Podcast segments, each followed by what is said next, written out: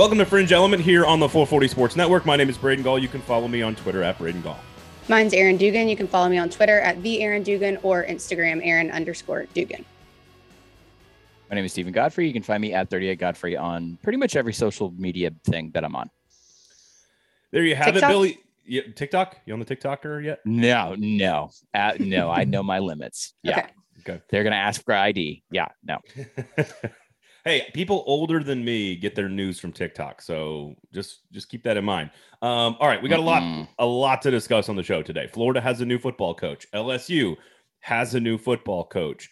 Oklahoma, a future member of the S E C, is now going to make arguably the most important hire in the history of its organization, and will and will be a future S E C football coach. All of those, of course, with the S E C championship game looming, that we've talked about for the better part of two and a half months, Alabama and Georgia. We'll get into some of the playoff rankings uh, if they mean anything to us. And then, of course, we'll look around the rest of the league because there are some great stories in this conference that are not going to be covered because of the coaching carousel and the S E C championship game and the playoffs. So we thought we'd give some love to them as well. Dari Noka is going to join us later on. And I'm not, you guys know Dari.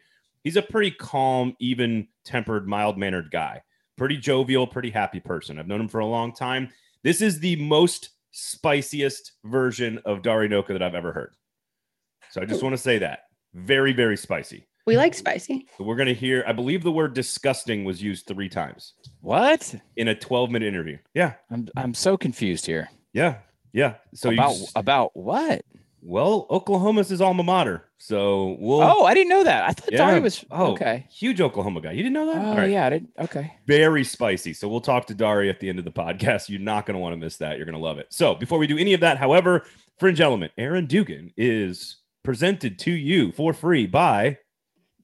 Um, Jaspers, are you the hungriest bear in the land? Come, come to Jaspers...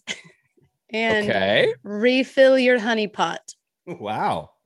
Okay. I, like I, I think uh, there's a few honey pots in the S E C that are quite full right now. Mm-hmm. Uh, free parking, great food, great happy hour. They do have a, a discount right now on gift cards, twenty percent off. So if you spend one hundred dollars on the gift card, it only costs you eighty dollars. I'm not good at math, but I think that's right.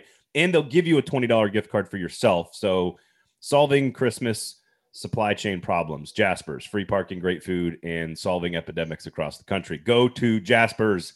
We love Jaspers. All right. Let's start with Brian Kelly to L S U. We've talked a lot about L S U making a big move. How mm. many, I guess my question is, Stephen, and I don't know how much you're allowed to say here, but how, where was Brian Kelly on the list? Because it's oh, a big, it, it's a big move. It's a huge move. But but what was the exact order, to the best of your knowledge, you believe, at L S U? Was he third? Was he sixth? Was he second? Where, oh. Was he first? We mentioned um, his name. He was definitely not first. Yeah, and and obviously, like, we haven't had all the official pablum thrown at us yet. He was not first. I, I, I am very interested to see how aggressive L S U will be about the P R in this situation. If I was advising them, I would tell them maybe just move on from the pecking order or anything to do with this coach search process. This was a job that was open for roughly six weeks. They made the move to fire Ed Orgeron after a win over Florida, specifically to so they would avoid the dead cat bounce that we talked about of like, hey, suddenly he wins out. I mean, this guy went on to beat A and M, right? So they they circumvent all of that by getting out in the market early. They reset the coaching market when they entered it, and they got beat by the team that they thought that they had a leg over, which is U S C, before we even get to the rest of the landscape. Um, no, Brian Kelly was not first, second, or third. I think he was part of a secondary wave. A basically, um, I think they, I think they went back, they retreated for a second and retrenched and came up with a new set of of plans. Um, Jimbo Fisher was number one the entire time. There was a, there is, and will be a debate after that on two, three, and four. I think Brian Kelly was part of a second wave. I think also what we're going to find out here in the next couple of weeks is that Brian Kelly inquired after multiple schools. I think Florida was probably included in that, and I know U S C was.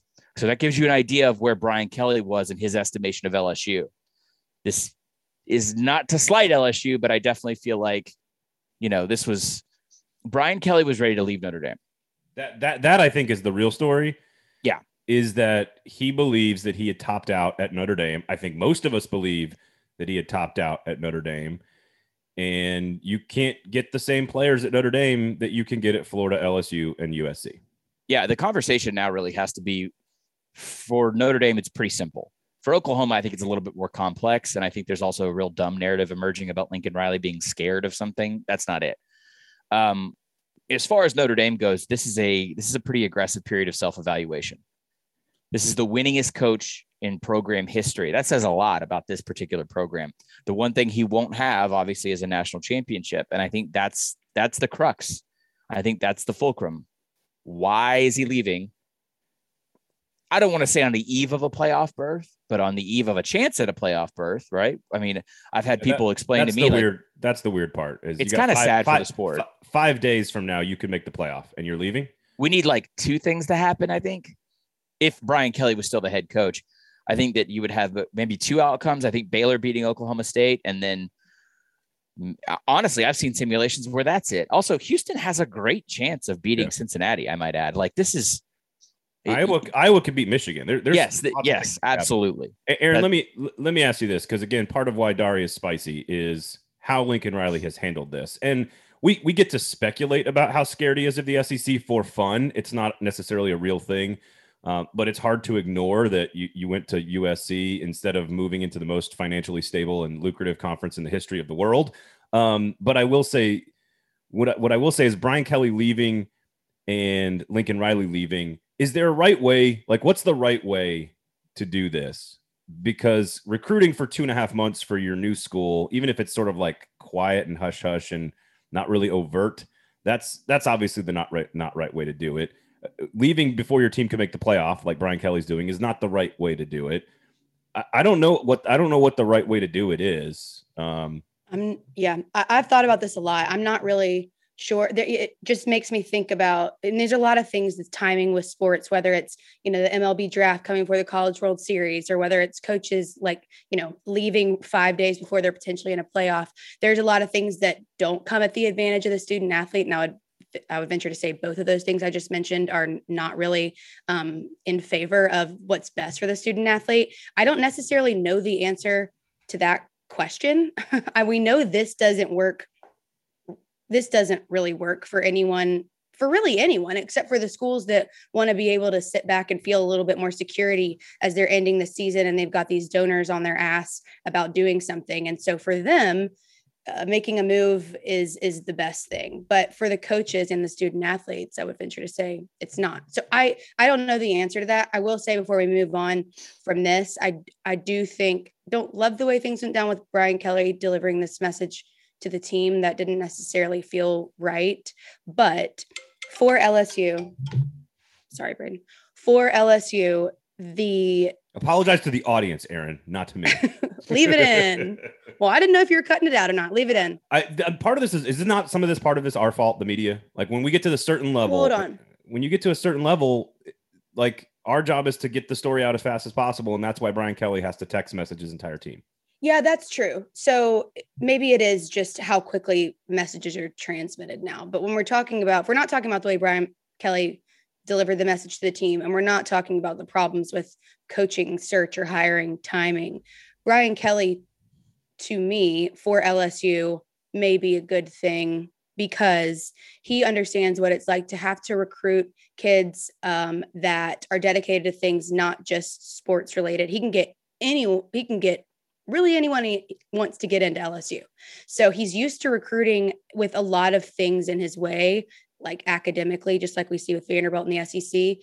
And he is going to have to do a lot less work around. However, he's still, I think, because he's able to recruit that caliber of kid, he's going to be able to avoid some of the behavioral issues that we've seen at L S U over the course of the last Uh, a while um, because I think he has the has had to develop a very keen skill set to be able to get the kids he wants. And I think for that reason, he'll be able to avoid some of the behavioral issues.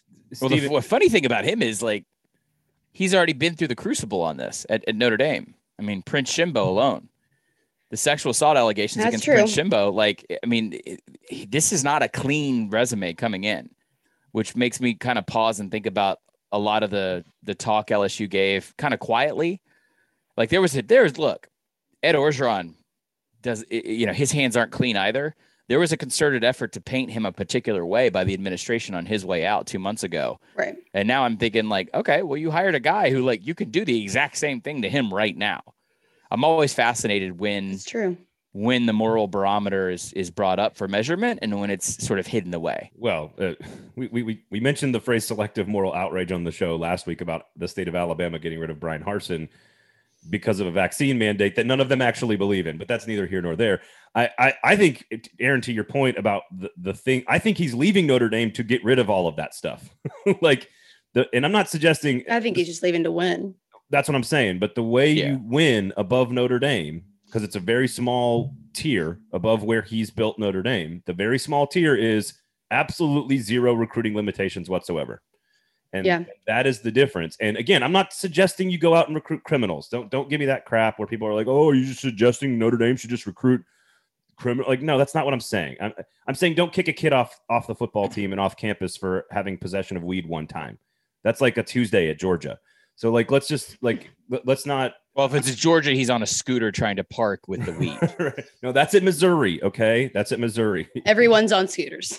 Uh, who was the quarterback? Was it the quarterback at, was it the, who was the quarterback? Was it, who got arrested on a scooter? Was it Missouri or Oklahoma? Somebody I'm telling some, you, dude, Georgia's had more traffic incidents from Athens P D than turn into like felony, like not felony, more like misdemeanor arrests of football players. It's, it's like.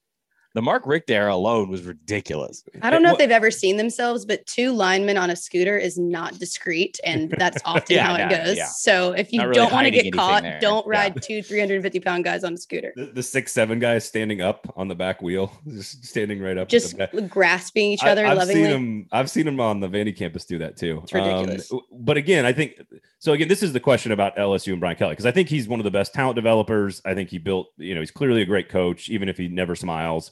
Which I love that L S U puts out a puts out their press release little tweet with all the images, and like they didn't even try to find a picture of Brian Kelly smiling. It's just all frowns, which I didn't have time. It would be weird. It, I know that's what I'm saying. So they're they're not going to love him because he's an acquired taste right away. But when he starts winning, it's going to be fine. The question I have is is this wow. recruit? You is said this, win. You didn't I, say if. I, I I the question is the recruiting stuff. The question is it's the same thing we talked about, and we're going to talk about this with Billy Napier here. It's the same thing we need to talk about with Oklahoma. You have to have, you got to be a great developer. You got to be a great C E O. You have to manage a sprawling athletic department. You got to do the rubber chicken circuit. You got to build a great staff and replace great coaches. You got to, you know, have a good scheme. You got to do all this stuff. That's how you're a good coach in college football across the country. On top of that, you need to also recruit with Alabama when you're at these premier programs at this altitude in the S E C. So you have to do all that and recruit. And my question is, Brian Kelly's done a great job recruiting with those limitations we just talked about at Notre Dame and building a program to the top of their abilities. The question is, can he recruit with Jimbo and Kirby and Nick? Because that's what you have to do at L S U. Because I think he does have the ability to do all the other stuff. I think he's totally capable of all the other stuff. There's a funny thing about like, oh, I'm going to get an S E C job and I'll just get some of them S E C players. I'll just, I'll just get them. Not exactly how it works, champ. So you're just you you're in the out. S E C. I'm, I'm gonna, let me break it down. Actually, let me do this. So there's fourteen teams right now and not enough quote unquote S E C talented players to fill out fourteen teams. There's about to be sixteen teams and there's not enough to fill out sixteen rosters. This is not like all of a sudden we handed you an automatic gain of five-star recruits. We handed you the opportunity to land them, but we did not hand you the talent. Louisiana can be rated just as easily as it can be walled off in recruiting. We've seen both in my, it's like when I came into the industry, Saban had just started to fix a lot of the systemic problems there, but go back the previous twenty years. I mean, there's a reason why Warwick Dunn, born and raised in Baton Rouge, ends up at Florida State. That was the thing you did for decades was leave Louisiana. I'm not saying Brian Kelly's going to inspire that. I'm just saying none of this is a guarantee to the talent. No, it's not necessarily. I mean, it does help. I think when you're in that top tier, I mean, when you're in the top tier of the S E C, I mean, there's there's people that are guys that are making decisions of like, they would rather not go to Missouri, South Carolina, Vanderbilt, or what Tennessee has been the last several years. They'd rather go to the top of another conference. Um, so, but I do think that with the history that L S U has, he would have to, he's going to have to still try, but it definitely is a, a leg up. Yeah, pe- yes. people don't people don't realize around the S E C and around the country that L S U was largely irrelevant from nineteen seventy-one to Nick Saban.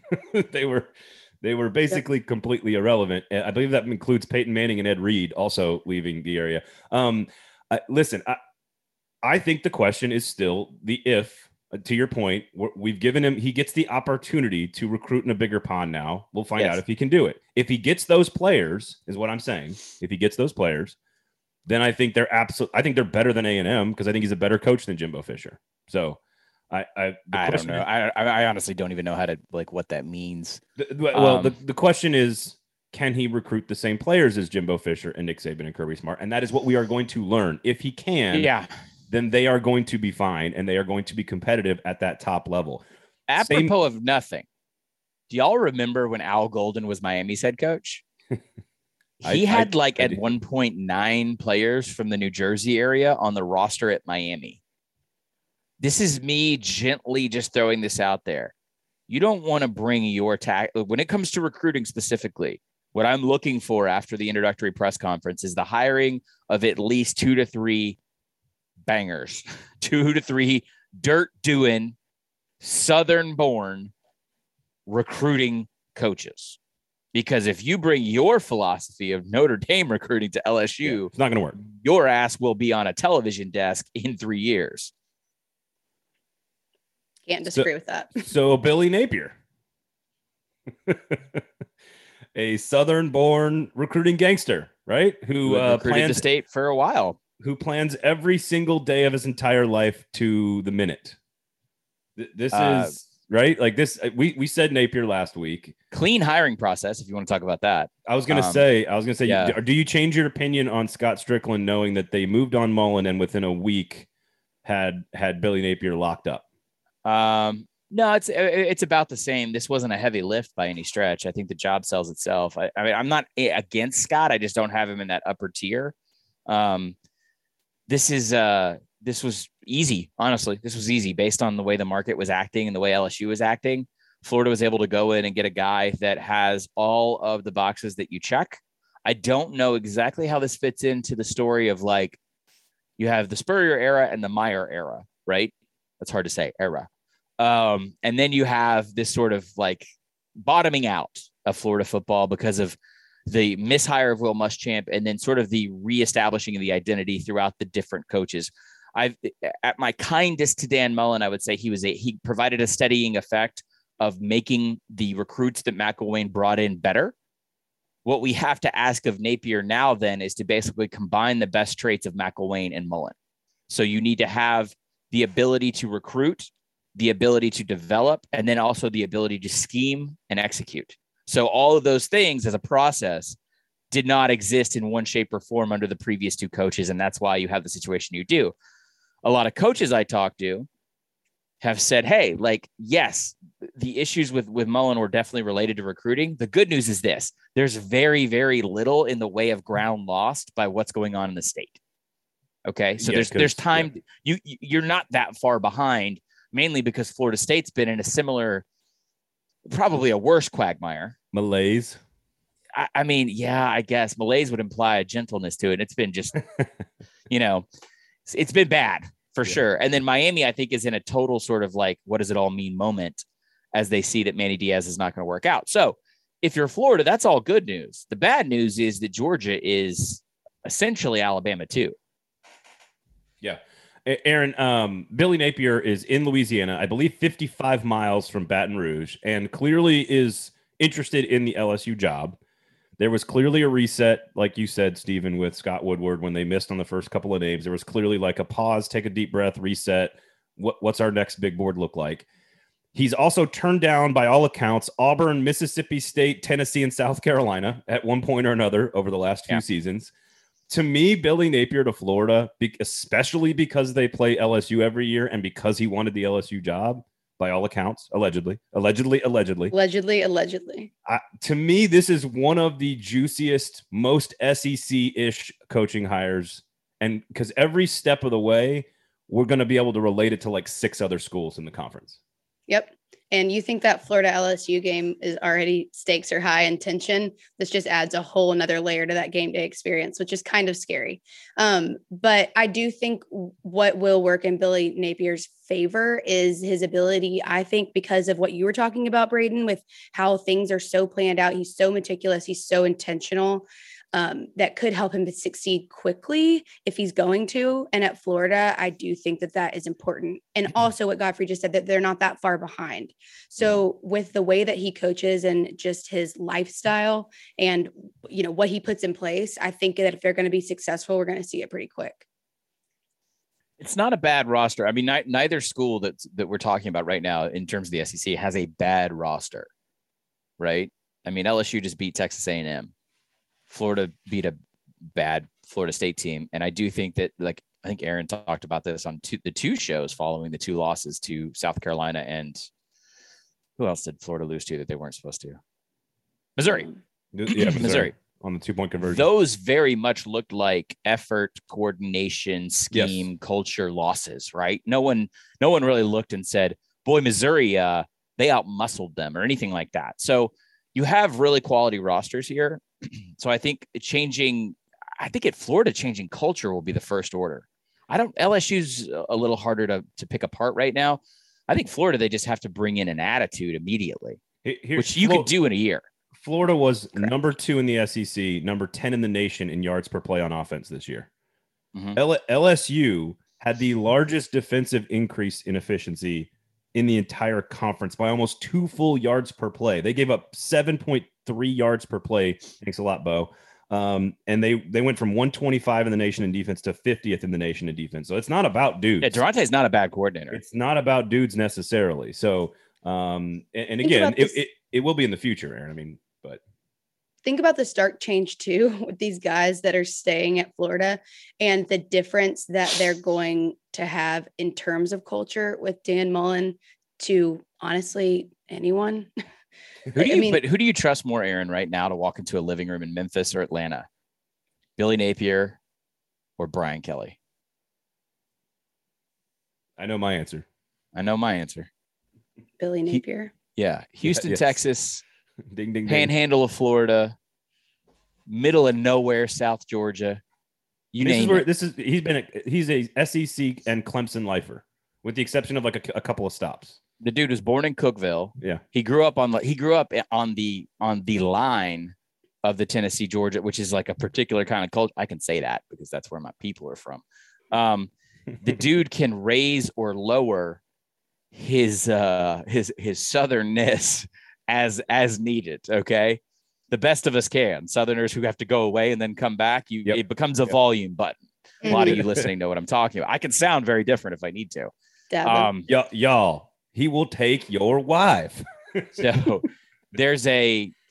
I'm fascinated to see what some, some of these Brian Kelly uh, conversations, live, living room days are going to look like. I mean, this it's is tough. Just... Wow.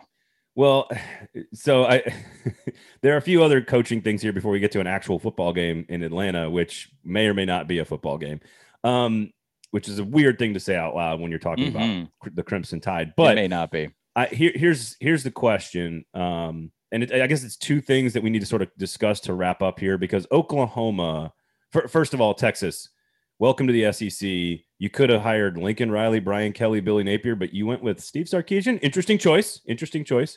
Um, Oklahoma now with Joe Castiglione, one of the best athletic directors. If you want to call him a gangster, I'm assuming you agree with me on this. But he's like yeah, a nice, certified. But he's like a nice gangster. Um, no, no, he'll he'll he'll put you in the woods. he'll he'll bury the body where nobody. Yeah, will there find are it. No nice gangsters. So yeah. so Joe Castiglione, Joe C, one of the best A Ds in in the country. But this program has been largely running sort of pretty smoothly without having to make a fire or hire for all, more than two decades now. Yeah. It was bad in the nineties, but now it is entering the S E C, where we have talked ad nauseum about your ability to recruit. And Matt Campbell and Luke Fickell and all these other coaches are great coaches, but Oklahoma needs the same thing that L S U and Florida needed now that they're coming into this league. And if they do not get that, Oklahoma is going to end up being the sixth best team in the league, or the fifth best team in the league, or the fourth best team in the league. If it, it, they need, like, Mario Cristobal and Mel Tucker, the same names we were talking about, are the only names that really work at Oklahoma in the S E C. They'll be fine in the Big twelve for a year or two. But to me, that, I don't know, what, doesn't the rules for L S U and Florida still apply for now? Now they apply for Oklahoma, right? The rules for L S U. Um, yes. Yes. Um, So how do you find a good old Southern boy born in, born on the, the state line of Georgia and Tennessee that's going to recruit like crazy and do it in Norman? It's it's possible. Um, I'm glad you're going in this direction and not the Lincoln Riley direction, because I think that's we're getting more false narrative and, and knee jerk on that side of it. For Oklahoma's future, I will say this. Since I, I was in high school when Bob Stoops got hired, I think. And so if you like, since I, again, I've been doing the job for twenty-ish years, and like Oklahoma has been nothing if not a steady presence. We would all agree with that. In, in short order, in thirty-six hours, they showed they've got just as much Feinbaum in them as, as Tuscaloosa or Knoxville or anybody else. You take away certainty and you take away confidence, and everyone acts like a dumbass. I mean, like that's, oh, there this is what we're seeing now. There was, there was, there it is. There was the Southern a little bit. It's a little bit. It's the problem is I've lived here for so long. I'm starting to sound more Tennessee than I am my my where I'm from, and so it's like it's it's weird. It's ma- we'll, smashed we'll, up. We'll have Corey Forrester on the show after Georgia loses this weekend, and he'll he'll bring us back oh, to, Lord. to Georgia norms. Just, look, man, I'm just telling you, like you gotta. There should be a P S A for if you're raising your kids in Nashville, because all the daycare teachers and preschool teachers are from like you know east of here. I'm I'm gonna get in trouble with your listeners here. Um, yeah, you are. Uh, I'm just saying, my, one of my sons, sound, one of my sons sounds like he's from Johnson City. And I was like, how did that happen? Um, the, you got to get me back on here. I, yes, it's possible. It's absolutely possible. This is still t- top ten program. It, it, absolutely. I will say this. What Lincoln saw is what a lot of us said in July. You, you gave up inarguably the easiest path to the playoff every year. You gave that up by coming here, by coming to the Southeastern Conference. The market is going to change now as you go out and look for a coach. Okay? Because from the outside of Norman, what we saw was the truth, which was te- Texas is so poorly run for the better part of twenty years that you don't really have to worry about them in the same capacity as Oklahoma. You win the Big twelve, you go undefeated, you have one loss. Every year, you basically have a step into winning a national title, right? And and you go from norm, you go from that to this, but still that's are, gone. But are no closer to, to winning the national championship than Notre Dame ever was. Um, I think they're closer than Notre Dame was. Well, but here's here here's the question. This this goes back to the S E C scared thing, and, and I don't want to bring up that part of it necessarily. Uh, Aaron, if you are a competitor, and all of these head coaches are egomaniacal, sociopathic competitors, paranoid schizophrenics probably too. Yeah, I have, Stephen, you too. I have never heard a coach say, "Oh, but it's an easier path to the championship." I, I when you're at Vanderbilt, when you're at, they don't say in public. When, when yeah. you're at they Vander- definitely say it in private. When you're at Vanderbilt, you schedule four wins in the non-conference because it's the best thing for your program, right? Like, I get it. I, I understand that. That's that's a thing you should do. But no, I've never heard a coach be like, "We just spent all, all last week saying this is why Shane Beamer is going to stay at South Carolina because it's a tougher job, but he doesn't want to go to Virginia Tech because you can get players at South Carolina, get a huge buyout, and it's fine." Like, yeah. n- I don't, I don't know a coach that's wired to be like, "Oh, I'd rather, a, I'd rather do whoa, less whoa, work whoa, and be whoa, easier." Whoa. Because we're talking about Shane Beamer, who may or may not have actually gone to serious consideration at Blacksburg, and we're talking about Virginia Tech. U S C just declared that they're going to overhaul everything and spend like an S E C program. Basically, Lincoln Riley essentially saw the, the same potential in U S C that he had at Oklahoma. Win an easier conference, dominate with the most resources in the league, have the best recruiting advantage possible. Because when he was going through those Dallas high schools, the entire time he was head coach, they were the best brand. So how, now he gets how to do that, that in Southern California. How is that different from running away from the S E C?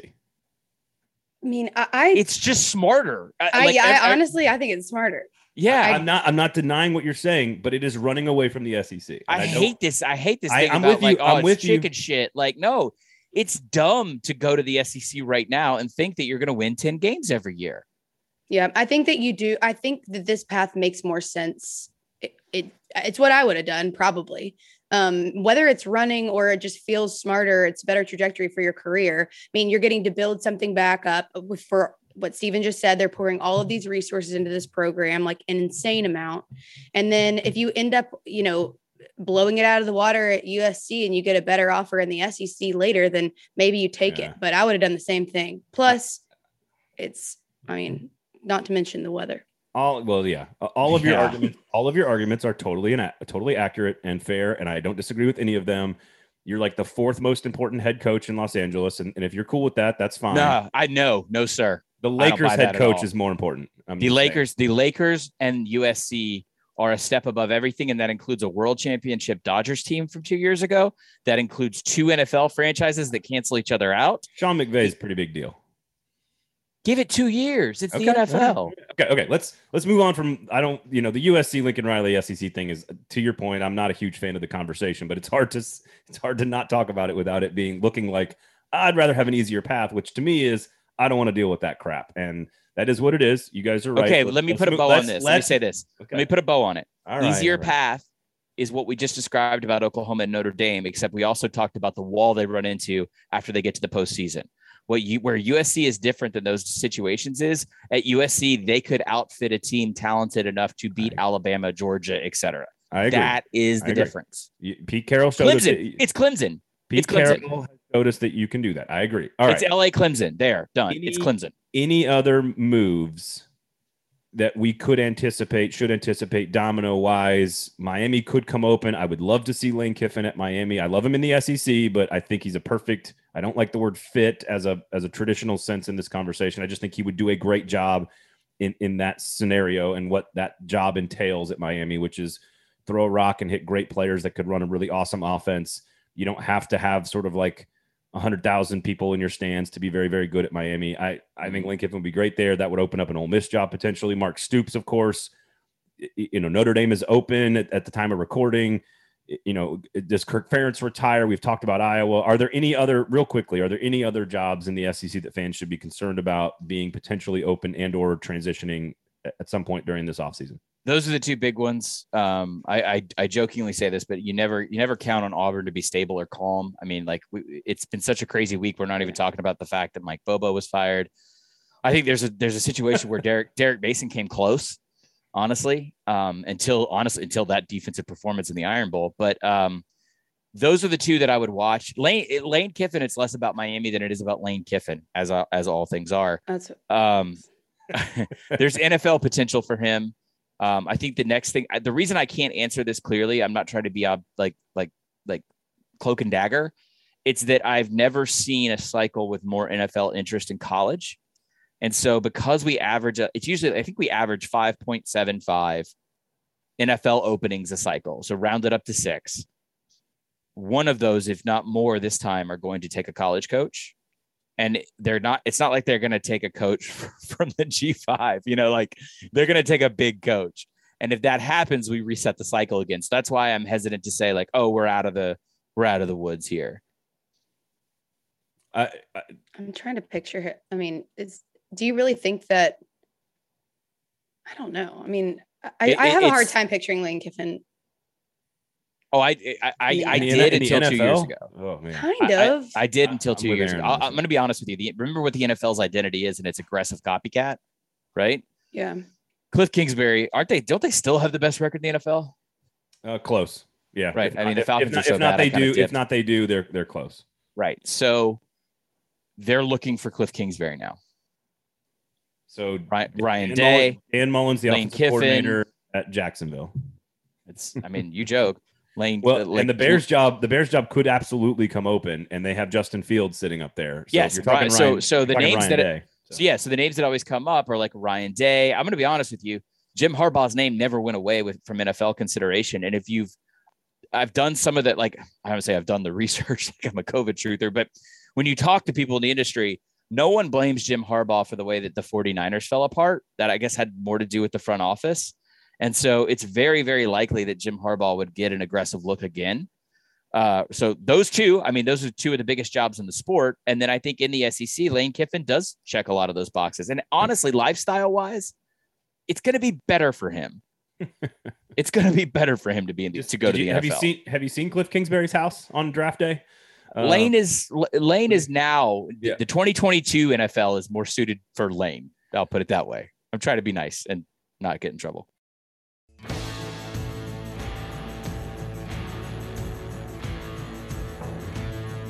Fringe Element, a podcast about the S E C, is brought to you by. It's been two seconds since I recorded the last ad. How am I supposed to I, think I like this? I can't leave this in. I've been worked to the bone day and night. It never stops. I haven't seen you in person in six months. Still been trying times. Happy Thanksgiving. Go to Jas- Go to Jasper's, by the way, because the reason this podcast exists is because Jasper's is our sponsor. So thank you, Jasper's. Jasper's uh, flying the flag of food freedom far above the town. It's so awesome. I saw your face going with the alliteration, and I literally was gonna, I literally in my head was saying, please say food freedom. Please really? Say, yes. I was like, please say food freedom. And you did. And that's why I love working with you, because I knew you were going to do it. I was like, she's got the, she's flying the flag. There's food freedom right there in front of her. It's right there on the plate. Thank God I did. Served up by Deb Paquette. It was just served up to you, and you took it. And I'm so glad you did, because damn it, fly that food freedom flag. Fly the flag of food freedom at all, at all times. And the parking is free. Uh, there you go. Uh, Jasper's, by the way, here, uh, solving Christmas supply chain problems, one hundred dollars gift card. Right now on sale for eighty dollars, so twenty percent off. You also get a twenty dollars gift card for yourself. So you're getting like an extra forty bucks if you go buy an, a gift card for somebody in, in your family. Don't have to worry about like how long is it going to ship, or do they have enough supply, or what's going to happen with the mail service. Like you don't have to worry about any of that. Just go to Jasper's, get yourself a gift card, give it to somebody you love. They'll have a great time. The food is amazing. They won't have to pay for parking. So the, all of the gift card goes right to the food. It doesn't go to any of the, the parking, which is great. And uh, the food is, is it's spectacular. The new chimichanga, the new flatbreads, new menu. They, they're constantly evolving. And uh, we love Jasper's. So I um, already got your Christmas present, by the way. You got me a Christmas present? Yeah. You know, oh, the, those like homemade coupon books you like made for your family when you were younger and you didn't have any money. You know what I'm talking about? This is what you got me for Christmas? I got you one, and it's, it's full homemade... of Jasper's parking passes. Coupon book. They're all handmade. Okay. And Two two responses to this. Okay. Number one, okay, that's funny. Number two, thank God you didn't actually get me something, because I haven't gotten anybody anything. I am a I am a great gift giver, by the way. So if I got ever do any, get any you ideas a present, for the wife? What'd you say? Got any ideas? Oh, I wife? Can always help with that. I think it's because I lack, um, you know, verbal. I'm not good at verbal affirmation, as we've discussed before. It's not really my love language, so I have to make up for it. It's a, verbal affirmation is a really nice way of saying I'm an asshole to people. Don't put words. Don't define me, Braden. Don't put Sorry, me in a box. I don't want to put you in a box. Um, um, that's my, completely my wife, true, though. I go to Jasper's for a gift card and for food. My wife and I get each other like we'll like buy something we need, and then we both just like she literally. I'm not even kidding about this. I'm taking her on a trip. She doesn't know where we're going. We're, we're going on a hiking trip out west. And no, uh, she's, well, she didn't listen. Never mind. She doesn't listen. And uh, she doesn't know. I didn't say where, um, but we need like new hiking shoes, like to, for where we're going. And I went in and bought a pair and picked out some. I was like, hey, what do you think about these? And she was like, yeah, those are great. She goes, what if we just like wrap those up after we use them and give them to each other for Christmas? Cause like, they're not cheap, you know, they're like one hundred fifty bucks a pair. And I and I was like, that's super romantic, honey. Like, okay. Super romantic. Okay. We just don't give very we just don't give gifts to each other for almost anything. Like anniversary, birthdays, like Christmas. I you know, I'm not a big gift receiving, giving person in general. Like at Christmas time, go go give that money to a charity. I don't need it. You know? Okay. Well, you so. I mean, now you just took away now you just told everybody that my only love language doesn't matter. Go give it to a charity. So maybe I don't know how learn, to communicate you with learn my friends some and more, family. Maybe you need like one of those uh, cassette tapes that teaches you a new love language. I do speak other ones, just not verbal affirmation okay. that well. All right, go to Jasper's. Can you say something that's verbally affirming of Jasper's? Can you do that? Ja- um, yes. Um, if you have not tried Jasper's new flatbreads, you're really doing something wrong, because they're delicious and there's no reason you should be eating regular pizza from a regular pizza place instead of one of those flatbreads, because you're really missing out. That's that's good. You, the verbal affirmation started with a verbal attack, but it yeah, came, but, no, it, but it rounded into form and became right. verbal affirmation of the pizza. So it's it come mine comes in. The, it takes a little bit of deciphering for like me. Brian Kelly, Aaron Dugan, an acquired taste. Go to Jasper's. I cannot believe this.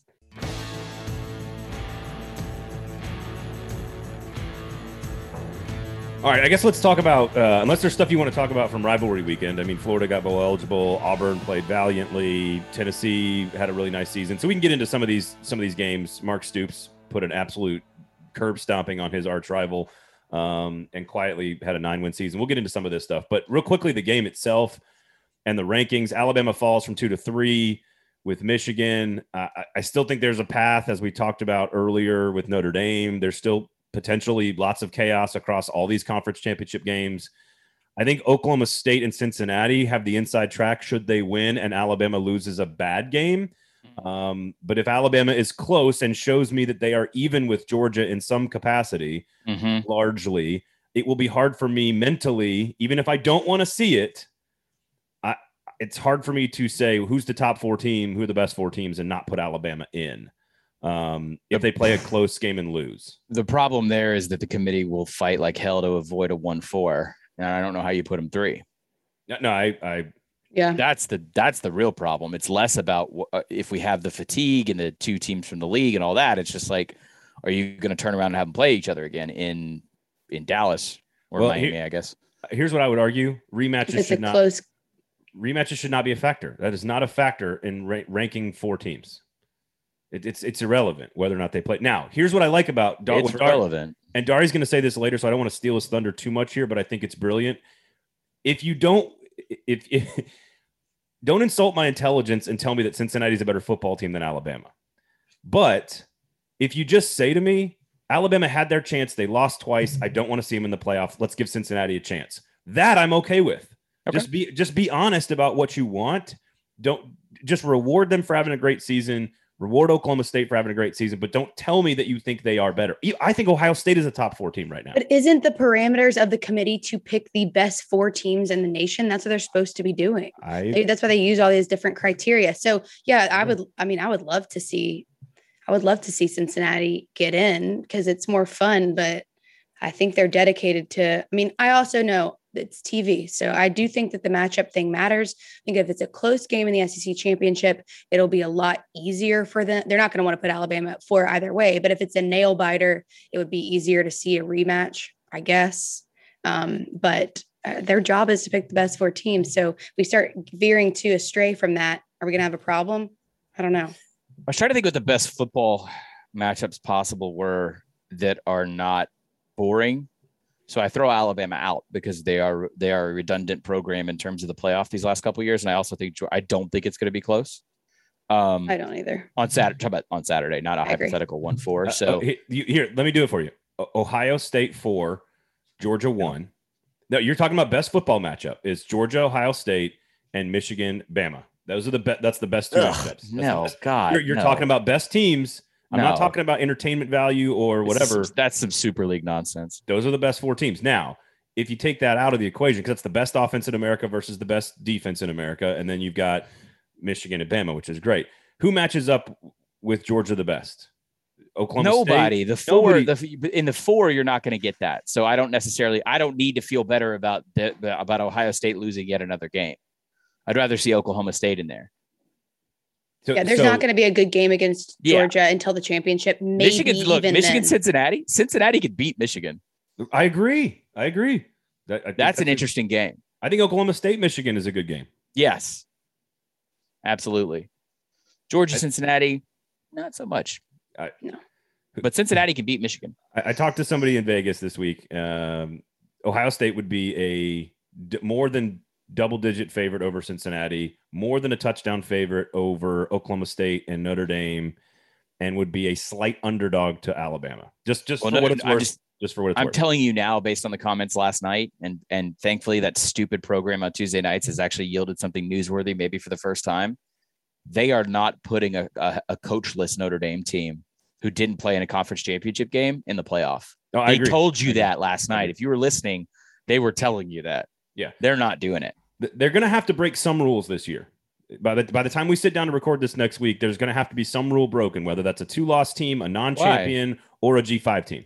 Houston beats Cincinnati. Or sorry, Cincinnati beats Houston. That's a G five Oklahoma State rule that, that's never been broken before. Well, that's it's not a, but it's not a rule against it. It's just they've quietly manipulated it for years. That's I, the see, thing. There's so many rules. There's so many things that they're taking into account, and it's done amongst a huge group of people from a bunch of different backgrounds, and we don't see it. It's yeah. like that on purpose, so that we don't really know, so they can really do what they want. I mean, they hate context. No, they the argument the argument against Cincinnati, and again, I know you're pro Cincinnati. I would love to see them get a crack at it. Be careful Same. what you wish for, Group of Five. Be careful what you wish for. But here's Why? what I would, what's the worst thing that can happen? Well, no, just that you get boat raced and, and nobody. Notre ever Dame got Notre Dame got drug into the dirt.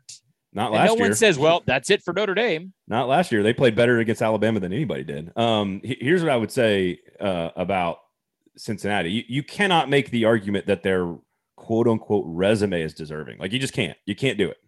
There's not, it's not a, you, you can't physically make the, the case for them. You you can say they had a great season. If Cincinnati beats, if Cincinnati beats, if Cincinnati beats Notre Dame and goes to the two, three and beats Michigan, I never want to hear that again. Fair enough. Fair enough. Never want to hear it again. I, I, boy, any, any G five team that's really good can beat a Power Five team once. It's, oh God, it's the pro, you know, this is true. You cannot, You you it is not the same seven or eight weeks. They in a screwed row. U C F. They're about the to screw. I, I'm convinced that they will find a way to screw Cincinnati if they can. I'm not convinced that Cincinnati winning gets them in. It, it's been. I'm not convinced. I'm. I don't think there's any assurance for Cincinnati getting in Thank whatsoever. You, yes. I I also agree. Houston's it's, a good team that's ranked in their stupid top twenty-five. I guarantee you. I guarantee you that if they win by seven or nine or or three, it will be used against them. Of course it will. Uh, Bama, Oklahoma State, Cincinnati for two spots. That's it. It's those three teams for two spots. And and that's it. Like the cleanest thing that they can do where they don't have to explain anything to We're anybody. Really discounting Baylor. Is Cincinnati. I'm, I'm just saying, assuming wins, assuming Michigan wins, assuming Cincinnati wins, assuming Georgia wins, assuming Oklahoma State wins, which is a lot of assumption. But if you assume those things that are, they're all six point favorites or greater, if they all win, then it's those three teams for two spots. And the easiest thing for the committee to do is to go Cincinnati three, Oklahoma State four. They do not have to explain that to anybody. Mm-hmm. They don't have to explain it to anybody. The nicest thing about this, this conference championship weekend is that this is the probably the tightest I've ever seen. I feel very confident about Georgia and Alabama, but past that, yeah, like if you just looked at the whole slate, it's a very, very uncertain weekend, which does help the product overall. Like I, they, we, we usually get into these where Clemson's going to embarrass somebody in the A C C. Oklahoma's going to embarrass somebody in the Big twelve. We don't have that this year. No. Now we have two conferences in the A C C and the Pac twelve that are completely irrelevant. But, but even in the Big ten, Iowa has better than a puncher's chance. They yeah. know how to beat Michigan. And and they match well defensively against Michigan. Absolutely. But they, they match. I'm going to go ahead and say this right now. Hassan Haskins, they know like Iowa is good at stopping that type of, yes, of, yes. of offense. Yes, I've got Iowa plus the ten and a half. Um, so it, what's interesting is that the certainty we're talking about here is Alabama losing. And yes. that, that's a strange thing, but I cannot, we've talked about this every single week, you guys, and Dari's going to agree with me on, uh, with us on this in just a minute, but like, I, I can't come up with, unless Bryce Young does something superhuman and Will Anderson does something superhuman, I cannot come up with a matchup in which Alabama is better and wins individual. Like there's no chance their offensive line or their running game without Brian Robinson is going to find success against Georgia. All the same problems that they've had all season are going to be a problem against Georgia. And I think Georgia mm-hmm. takes advantage of all of that. I, I don't know what else to say about the game, which sucks because it should be a really great game. Hopefully probably won't be. And that's just, just sort of a weird thing to say about Georgia and Alabama. We, I mean, there's, we have no reason to believe that it's going to be close, especially with what we've seen out of Alabama's offensive line and their inability to pre- protect Bryce Young really at all. Um, and the fact that they almost um, didn't score like in this past, this past week, we went, you know, fifty-nine minutes. So no reason to think that's going to be close, but as the stakes get higher, sometimes crazy things happen. I think this would be too crazy for it to be for it to be close. And I will say in reference to Alabama, just a side note, um, if you feel like you've seen a change in what you think is a change in Nick Saban's attitude, I, a lot of people are talking about that. Like, oh, he's softer. Like he's excited even after beating Auburn close and normally he wouldn't be. I would venture to say that it's more Nick Saban. A, he's very adaptable. He understands how to manage people, and he continues to evolve to be the best coach possible. In this particular year with this particular team, it, it wouldn't make sense to be the same Nick Saban that, you know, the drill master that he is a lot of the time only. Like, he has to have some empathy here. And that's because Nick Saban expects, if he has the best team, he expects to win, but he knows he does not have the best team in the country right now. And so what he's doing is, when you see all these people beating, you know, beating from the outside, Alabama fans that are just, you know, expecting best entertainment, Nick Saban is kind of having that, you know, well, big sister mentality or big older sibling mentality, where it's like, whoa, I can tell them that they're bad, but you can't. And he's kind of like shifted into this protective mm-hmm. factor, because I think that he just expects the best out of them, and they're not the best team. No, we, we, so we did not have a chance to talk about this last week, cause it was a big, it was a holiday week. Happy Thanksgiving. Hope you guys had wonderful Thanksgivings, by the way. Um, I, I, we, we, we sort of missed the Nick Saban rant at his radio show, where he was, a, you know, verbally assaulting a fan base and getting applauded for it, which is just absolutely hilarious to me. But what that told me, and, and I said this on E S P N radio on Saturday mornings, I said, that tells me he's scared. When, when Nick Saban is out there saying his team's not good enough, all you do is write about how great they are, rat poison, rat poison, rat poison, which is what Kirby Smart's been serving up to his team all season. When Nick Saban comes out and says, you guys are too mean to my players, you guys aren't nice enough to my players, you self-absorbed fans aren't doing nice things for my players, that to me told me he was terrified of Auburn and Georgia.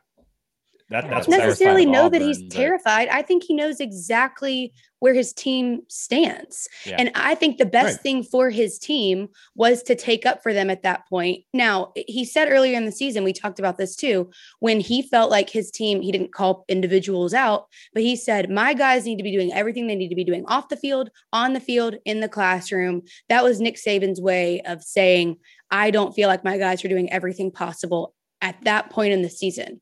I haven't heard him say that lately. And I don't think it's that he's scared. I think it's that he has, if he's getting the players best right now, which we, it doesn't look like he is based on the Auburn matchup, but what is it going to do for him to also continue to beat his team into the ground? He's not going to get anything out of it. Then I, th- I think they, I think he is getting their best. I don't think their best that's, is that's very good. That's because he's not helping. Well, I know that's what I said. And then also what's, what's him continuing to beat them in the ground going to do when you haven't scored a point against Auburn? You might as well switch up and be like, no, go have fun at least and see what happens. It's like the Vegas point spread.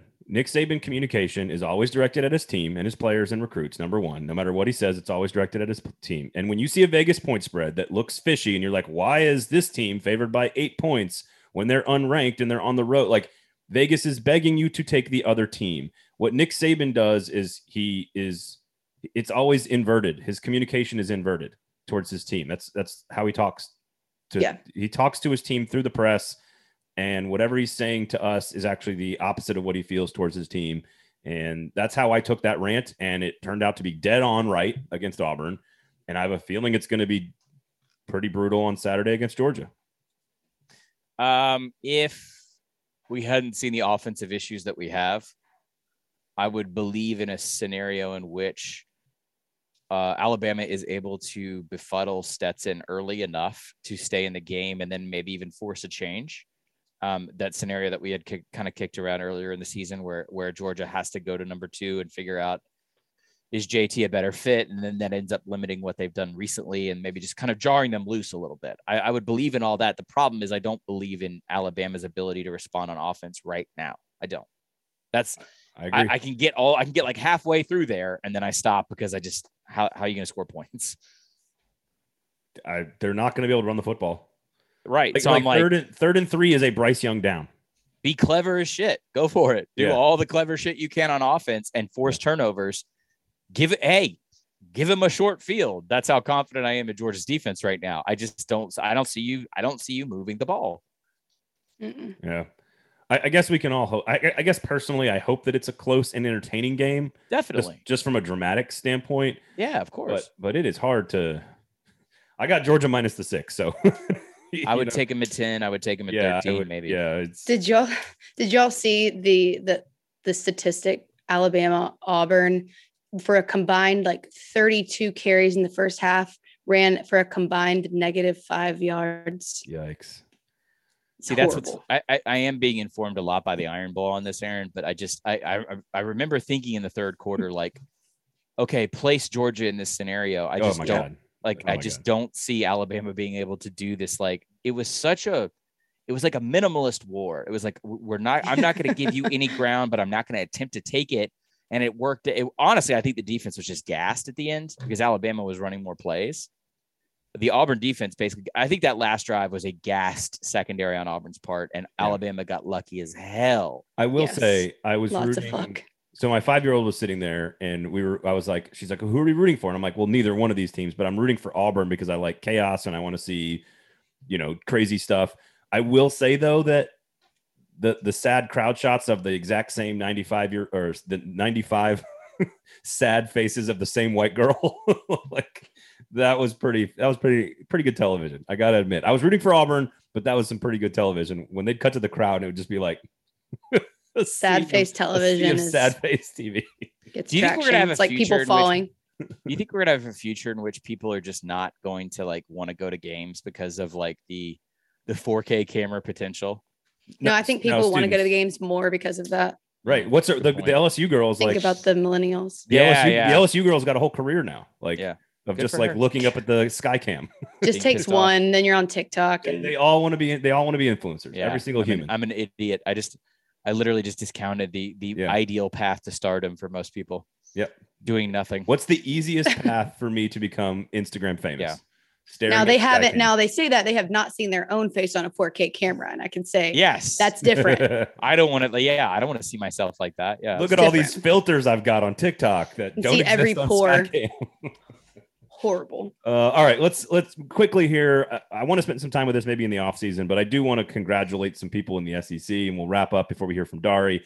And that is, there's just a lot of really good stories in this league, and we don't we just spent forty-five minutes talking about all the other drama, the playoff, and the coaching carousel, and all that stuff takes such such oxygen out of the room. But Tennessee in Josh Heupel's first year went four and four. That is the same as Texas A and M, and better than Auburn, L S U, and uh, and um, Florida, who all had losing records in the S E C. We can yada, yada, yada over a nine-win Kentucky season, which is an incredible. They finished second in the East, which this show told you was going to happen, and they won nine games. Mississippi mm-hmm. State, Arkansas, Ole Miss won more regular season games than any time in the history of their program. Mm-hmm. There, there's a lot of good stuff in this league that has nothing to do with the championship game, nothing to do with the playoff, and we can maybe spend some more time with it in the offseason, but I just want to make sure we point out there's a lot of good stuff in this league to enjoy that doesn't involve the top. There is. Yeah, I agree. It's just not where people care about, apparently. So it's, I mean, we when we get past this, all this, they will. It, yeah, we, you'll have yes, to because there'll yes. be nothing else to care about. Yeah, it's so. a nine-month off season. Yeah, yeah. So we're just going to spend the entire off season talking about it. Fair enough. Yeah, I, I do think some of this kind of bubbles up in the off season when you you can kind of take a breath. And and honestly, we have had a pretty titanic week of. Yeah, it's pretty pretty big. We can talk about shift. quantum physics too in the off season if you want. Yep, let's do it. Aaron's a big Perfect. quantum quantum physics uh, person. Uh, also, last one here. I've talked to multiple Heisman voters, Stephen, and multiple people have asked me, "Is it okay if I have three defensive players on my ballot?" And I said, "Yes." Prove there's it. A, there's a good chance I will have three defensive players on my ballot. Prove it, dorks. Wow, I'm right here. I can hear you talking. I'm right Prove here. Prove it, dorks. Nicer than bar- most things I say to you. Colin, when they barf up some skill position player from a playoff team, I don't want to hear it. Jordan Addison doesn't count. Just telling you. Kenny Pickett doesn't count. Who would you pick, Godfrey? C J Stroud's not in the playoff. Just pick one. Jordan Davis.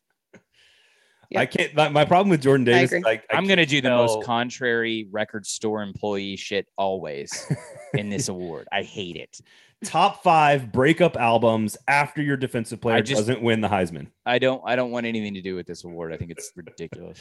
uh, here's the, here's my problem. I with agree Jordan with Davis. Jordan Davis. I, here's yeah. my problem with Jordan Davis is I can't tell if he's the best one on Georgia's team. Like he's part of something. It I, needs to be a defender. It's. I mean, if, I if, if anyone wants anyone to care about pass this. On Mesh this weekend. My top four on my ballot currently are four defensive players, and then Bryce Young is number five. Who's number four? Bryce Young would Bryce Young would have to beat Georgia doing something spectacular to get on my ballot. I'm having trouble imagining who your fourth one would be, but sorry, it's, I'm, it, you're boring me. Wow. Wow. Yawning. No, I'm, you're not really. It's not hard to find. Listen, voters, if you're listening, it is not hard to find three or four elite Heisman caliber defensive players. Three, they're, yes. They're st- no, there's a fourth one. They're staring you at the in the face. They're staring you in the face. It's not. It's not hard. Not gonna happen. Not happening. Uh, what do you want me to do? Not campaign? I'm campaigning. What, don't poo-poo the yeah. campaign. I just don't care about this vote. I'm trying. It, suck, it sucks all the good out of I'm college. I'm starting to fight. feel like Godfrey doesn't really care about the husband, and I don't know why. Thank you, Aaron. Just this weird. I I'm just vote a on gut. In, I wouldn't I'm vote just on a gut guy. instinct girl, and I can just yeah, feel it. You know, I like. It's, it's no different than the Nagurski or the Ray Guy or any of this bullshit. Your, your intuition, Aaron, is really something else. I it's, mean, uh, don't test me. You get into the sausage factory on how these awards are actually, like how you actually win these awards. Here we go. It's disgusting. I was about to go to Dari Noka. And... Go to Dari Noka. All right. Thank does you he guys have a Heisman for... vote? I'm assuming he does. Thank you guys for hanging out. And he probably takes it very seriously. And he's not a dork at all. When we come They're back, all, you're all dorks. When we come back, shut the hell up. This is my show. When we come back, Dari Noka will join us. Wow, you really just broke up all the team environment. Now the morale's shot. Your show. God.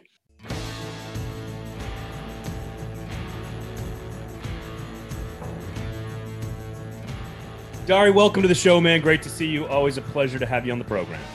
Good to be with you, dude. It's uh, it's always fun to talk a little football with you, man. So we'll talk Heisman, we'll talk Oklahoma, we'll talk some of the unsung stories, which I think is what makes college football truly great. But we have to start, of course, with the playoff, and that includes Georgia and Alabama in the S E C championship game. And this is not going to be a complex question, but seeing the issues that Alabama has had along its offensive line and the health issues it's had with its running game against Florida, A and M, L S U, Auburn, what makes you think that they will find an answer to Georgia's defensive front this weekend? When you say what makes me think, you're assuming that I think that. I don't. I, I'm, I'm having a very difficult time, Braden, thinking that Alabama has any legitimate chance to win this game. I, I think from a from a talent standpoint, from a from an execution standpoint, I mean, we saw this team shoot itself in the foot a dozen, fifteen times maybe, between penalties, miscues on special teams, uh, lack of protecting Bryce Young. Uh, we, against Auburn. Uh, Georgia ain't Auburn. And that defense, I think, is licking its chops. I think it wants to be what Alabama has always been. And, and I think they're going to come out and we're going to see uh, a, a difference in, in a level of preparation and focus than we've seen from Georgia at any particular point in recent years uh, in big games. I, I don't expect this game to be particularly close, to be quite honest with you. I like Jordan, Georgia for everything we've seen on the positive from them and all the concerning things we've seen from Alabama. So I don't, th- I don't think that's an unusual stance or a take, but just, can you try, you've been around the game a long time. Can you try to put into perspective what eighty-three points in a season really is? like, like, and it's yeah. not just that, they're also the best offense in the S E C. They're number three in yards per play in the country on offense. Stetson Bennett's leading the world in yards per attempt. Can you try to put into like words and, and maybe some historical context as to what we're seeing from Georgia this, this year? I mean, you know, like, so I, I grew up in Oklahoma and, and, you know, as a young person, eight, nine, ten years old, watching those eighty-five, eighty-six, eighty-seven Sooner teams, the six point nine yards a game they've allowed Georgia is second only to Oklahoma in eighty-six at six point eight. And that was a Brian Bosworth led defense with incredible defensive uh, uh, uh, uh, pass rush. Nobody could run the football against them. They had all Americans and I think two of the four positions in the secondary.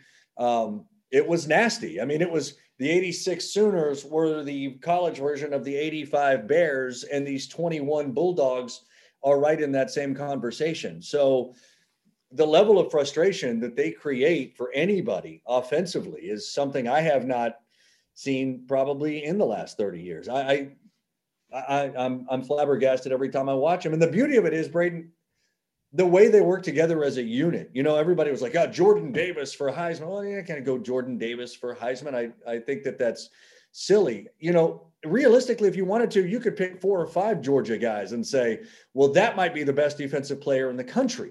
Th- that's how they – but then at the same time, you can say, but I don't even know if he's the best defensive player on his own team.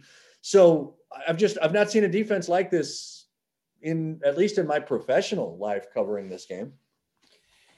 You, you mentioned the, the Heisman. I, I I am I am convinced that I'm probably going to have three defensive players on my ballot. Like I'm, yeah. I'm I'm hoping that's what I see this weekend from guys like Will Anderson and Jordan Davis and Nakobe Dean. Certainly, Agent Aiden Hutchinson at Michigan belongs in that conversation as well. Um, I, I I do think that that that sort of two things can still be true, however, which is that Alabama will, could lose this game and not be as good as Georgia, but still also be one of the four best teams in America. Uh, do, do, do you agree with that? Do you think that's how it's going to play out? There's going to be lots of chaos. We know that's sort of baked into the sport, but yeah. is, is it possible to be, and, and the committee's never put a two-loss team in. I got it. They've also never put a G five team in. So it feels like this year we're going to break some rules. So, yeah, it, it, the playoff thing, I, I can I can never get comfortable in this conversation as, as much as I, as much as I would like to. Um, If Alabama loses to Georgia, unless it's a situation where they had every opportunity to win and lost a close ball game, I don't, as a college football, as an S E C network person, I should say, put Alabama in. As a college football fanatic, I don't really want them in. Uh, and I don't necessarily think they should be in. Uh, Braden, did my screen just get fuzzy here? Let me clean that up. You, you were okay. so you were so worked up that you just yeah. spit all over the screen. Is that what happened? Did I, I just? So. Did I, I think so. That's incredible. Look, I can't see myself anymore. Okay. The the accuracy is Stetson Bennett like, Dari. That's what that yeah. was. And do me a favor, don't cut this out. I want this in there. I want people to see this passion, Braden. Okay.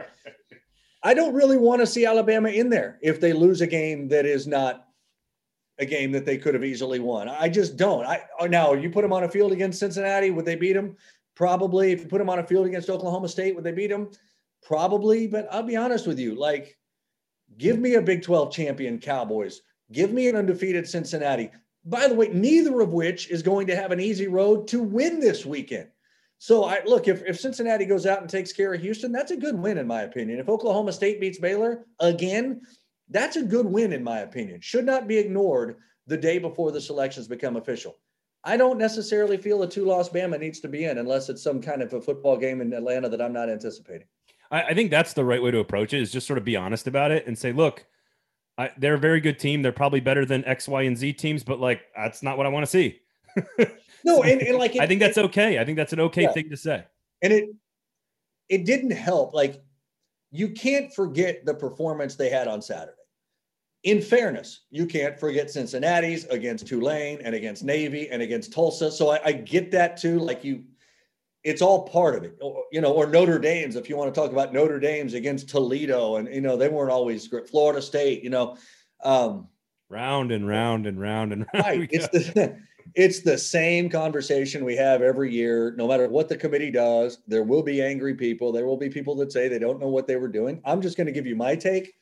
I'd like to see Oklahoma State. I'd like to see Cincinnati. I don't care to see Notre Dame, but I would like to see one of those two over a two-loss Alabama. Again, unless Saturday's game is unlike what I'm expecting. We are taping this on Monday afternoon, so I guess there's a chance that, that some other news breaks. But by and large, it looks like, you know, Shane Beamer at South Carolina, Josh Heupel's at, at Tennessee. You know, we've got really good seasons from Sam Pittman in Arkansas. Lane Kiffin is, is at Ole Miss with a, one of the best regular seasons in school history. And I think this year more than ever, Dari, we've seen what makes the S E C jobs so valuable. Not only are you acquiring players and talent, but these jobs are top twenty-five caliber jobs if you get the right guy doing the right thing. So they're, they're great stories for, for college football fans that aren't just watching just the playoff games, but they're also, it's also sort of an indicator as to why the middle and even bottom of the S E C is so coveted from a coaching standpoint. Agreed. Uh, there's no doubt. And, and what those guys did too, you know, the coach of the year voting in this league is going to be fascinating. Doring and I were talking about it on the air on Friday, and I think he listed his top five and Lane Kiffin was five. I mean, that's, and then you look at it and you just think to yourself, that's asinine. Like there's, they're ten and two. They've never won ten games in a regular season. You got him fifth, but then Pittman, Beamer, how the heck are they in a bowl game? We did not see that coming. The turnaround at Arkansas has been incredible. It's been a two-year process, but this year to have all three of their trophies, you know, the, of the trophy games for the first time ever, and Heupel, like, who are you taking out? You don't even have Stoops in the top five, and he's done a phenomenal job. And I know the three-game losing streak hurt, but no, you, I mean, you're exactly right. Like, Mike Leach has done a great job. these are, you know, these are coaches that have come in to programs. It is not easy, man. Like, it is not easy to be able to turn around a program in this, in this league, but they've been able to do it for the most part, and they deserve incredible amounts of credit for it. We, we just yada, yada, yada, a nine win Kentucky team. Yeah, I know, like that, I know. That's what we just did. How ridiculous, right? How ridiculous is that? It's a nine win team who just beat the brakes off of Louisville, which is, Louisville had been playing pretty well. They made a, a dynamite quarterback look average. Will Levis was the dynamite quarterback that night. I mean, this is like what he's been able to do. And again, like making the staff changes that he's made, changing the way the offense looks, you know, utilizing a transfer quarterback, but still keeping the run game. Like, he has elements that he's not going to let go of, but he's made all the right tweaks and adjustments that have allowed this to be a nine-win Kentucky team. Which leads us to a question. Why would a person at a premier dominant program that has been consistently competing for national championships for the better part of two decades, that's about to put that little S E C logo on his chest, leave for U S C? Now, first of all, what is your family like when this happens? What are your family and friends like when yeah. this happens? Yeah, I mean, if you're not, you know, fortunately we turned the little dinger off on my computer here when my texts are coming in. So it, my phone battery has consistently been at about three percent because of family and friends and, and what, what this has done to Sooner Nation, right? Um, everybody's mad, Braden. Everybody thinks Lincoln handled this thing disgustingly in, in a terrible way. Every bit of evidence is there that he's been recruiting for U S C for two to two and a half months, that he had this job in mind uh, when he could have been preparing for, oh, I don't know, Baylor, uh, Oklahoma State. Uh, you know, I understand, we all understand coaches leave. If he feels that U S C was the right job for him, good, go get it. That's great. But the way that he's handled this program, Oklahoma's program, in the last month to two months, of kind of being absent in many ways and certainly not recruiting for that program uh, is disgusting. He works for the best athletic director in all of athletic, college athletics, and Joe Castiglione. He was handpicked by an Oklahoma legend in Bob Stoops. And every bit of evidence that I've gained and, and all the news and information that I've gained from talking to people in Oklahoma, players in and around that program, former players, is that this has been handled in a really, really disgusting, disgraceful way by Lincoln. And, and that's a problem. And that's a real problem. Uh, I think if Oklahoma's not careful, and if Josie doesn't make the perfect hire who can stop this kind of free fall of decommitments and questions about the program, we're going to come into this league in two, three, four years, whatever it is, and immediately start in the middle of the pack. And that's a concern. And that's a purgatory that is difficult to get out of. Um, so anger, frustration, uh, speculation on who's next. I mean, they've been fun conversations that I've been having, but they've kind of been wrapped in a lot of anger. Well, and if you're going to trust a guy, though, I suppose uh, you, you got the right guy to trust in charge. So if you yeah. if you're gonna if you're gonna let Joe somebody, he's hit, he's hit home runs, yeah. Braden, on every single hire, maybe outside of the sport of baseball. They've all been phenomenal hires, and and that certainly is a reason to, to be optimistic. Yeah. Well, Ohio State is recession-proof in football, and other than like maybe one guy in the nineties, Oklahoma has largely been recession-proof for like the better part of seventy-five years. So I think they're going to be okay. It's just fascinating mentally because, like you said, if U S C is the right job for you and you want the glitz and glam and the L A and the West Coast and all that stuff, makes perfect sense. It's a premier job. It's it's it's all gravy. But the, the Oklahoma's joining the S E C for a reason. yeah, and, and, and, and, and optically, it would you would stand to believe Lincoln wanted no part of it. Like, that's the other, like, again, optics are optics. Here, here's what, here's the checklist of what Oklahoma people are seeing and hearing and now firmly believing. He's been recruiting for Southern Cal and has had this job in mind for two months. Check. Uh, he's he, his commitment to Oklahoma and the players that are there now has, is questionable. Check. Um, he's scared to death of the S E C. Check. I mean, these are things that a lot of us firmly believe, and that's that's a shame. If the, but you know what? On the same time, I, I just had like three of my really good buddies are former players there that I've been talking to over the last couple of days, and they're in the media in the state of Oklahoma now. And every one of them has said, you know what?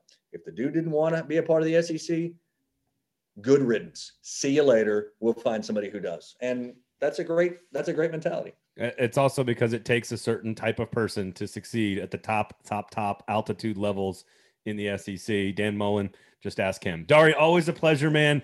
Uh, I appreciate your time. Thank you so much. Enjoy this weekend. We'll be watching. It's going to be a ton of fun. Hopefully it's a great game. And uh, thank you for giving us some time. We appreciate it. Anytime, Braden. It's always good, man.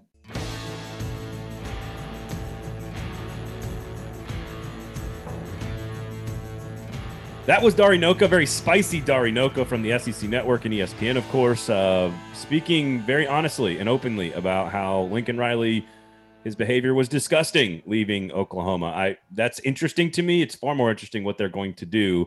Uh, and obviously he's with us, Aaron. He thinks, you know, there's no way that that Alabama can beat Georgia this weekend. So there there you go. Um, good Thanksgiving. Good Thanksgiving weekend. How, how was your yeah. Thanksgiving weekend? It was pretty chill. We did something here in Nashville on Wednesday with my mom's family, and we ate Italian just because it seemed like a good change of pace. Well, we ate regular food on Thursday when we went oh. to Memphis. Okay. Then I had a wedding on Saturday. That's a strange a time to have time a, wedding. a wedding, right? I know.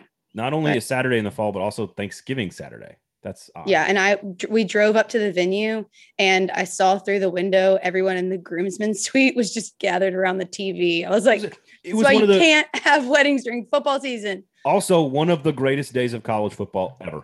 No, it was really tough. Like, I was like, ever pulled my mirror into the living room and was like trying to put on makeup while I was watching football. It was, it was like, tremendous. Yeah, well, you got to do what you got to do.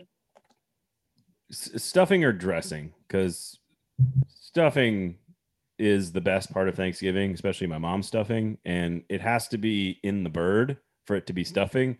That's why we call it dressing. I don't, I, yeah, and I don't understand why people continue to call things that aren't in the bird stuffing. That is called dressing, and generally is not as good, in my opinion. I don't like meat in drinks, like bacon and Bloody Marys. I don't like meat and drinks, chicken and Bloody Marys. Meat I also don't love drinks. The idea. I don't like meat and drinks at all. You I can't quote me on that. No, I think that's fair. I can't even think of, other than the bacon and a Bloody Mary, I'm not sure chicken, I can think of a drink that like, has a meat in it though. With the, the um, that there's a restaurant here in town. I can't even remember the name of it. Does these big Bloody Jasper's. Marys? No, well, other reasons not to mention it. And they have like a whole chicken, like a rotisserie chicken and a gigantic Bloody Mary. It's the nastiest oh, that's weird. thing. I can't do it. Anyways, that's weird. all that uh, to say, but, but, I have a similar sentiment to like pulling a food out of a bird. Well, there is an art to, you have to have the right temperature of the stuffing. So if you, you have to like prepare it like days before and then bring it down to a certain temperature so that you protect from cooking, like the cook, like the raw meat of the bird. So like you have to have, they have to come up to temperature at the same time. Not so that when they're worried about eating anything raw, it's just me pulling something oh. out of. Oh a, my God. No, that's the best part. It, it It's all juicy. I just and, don't love oh, turkey. I, there, I said it. That's okay. It's America. I don't like ham either. And I really don't like chicken. What animals do you like? Tequila? I like steak. I like steak and I haven't had tequila in a long time, actually. I like steak and fish. Well, you can get very good steak and lots of fish. Where? Jasper's. But follow us to the land of the living. where, your, where your honey pot will be full. Uh, go to Jasper's, everybody. Of course, proud sponsor of Fringe Element. Um, they have free parking, a great bar, a great happy a hour. A really good menu. A really, really good menu. And it's a great place to watch games. Football, college, pro, hockey games. You know, soccer season's over, but whatever, like... Lots of lots of really good sporting events still going on, and Jasper's has great happy hours, great place to watch the game, great menu, free parking, all that great stuff. So please go to Jasper's. For Dari Noka, special thanks to Stephen Godfrey and to you, Aaron Dugan. My name is Braden Gall. Thank you guys all for listening. Share the show. This has been Fringe Element on the four forty Sports Network. Later.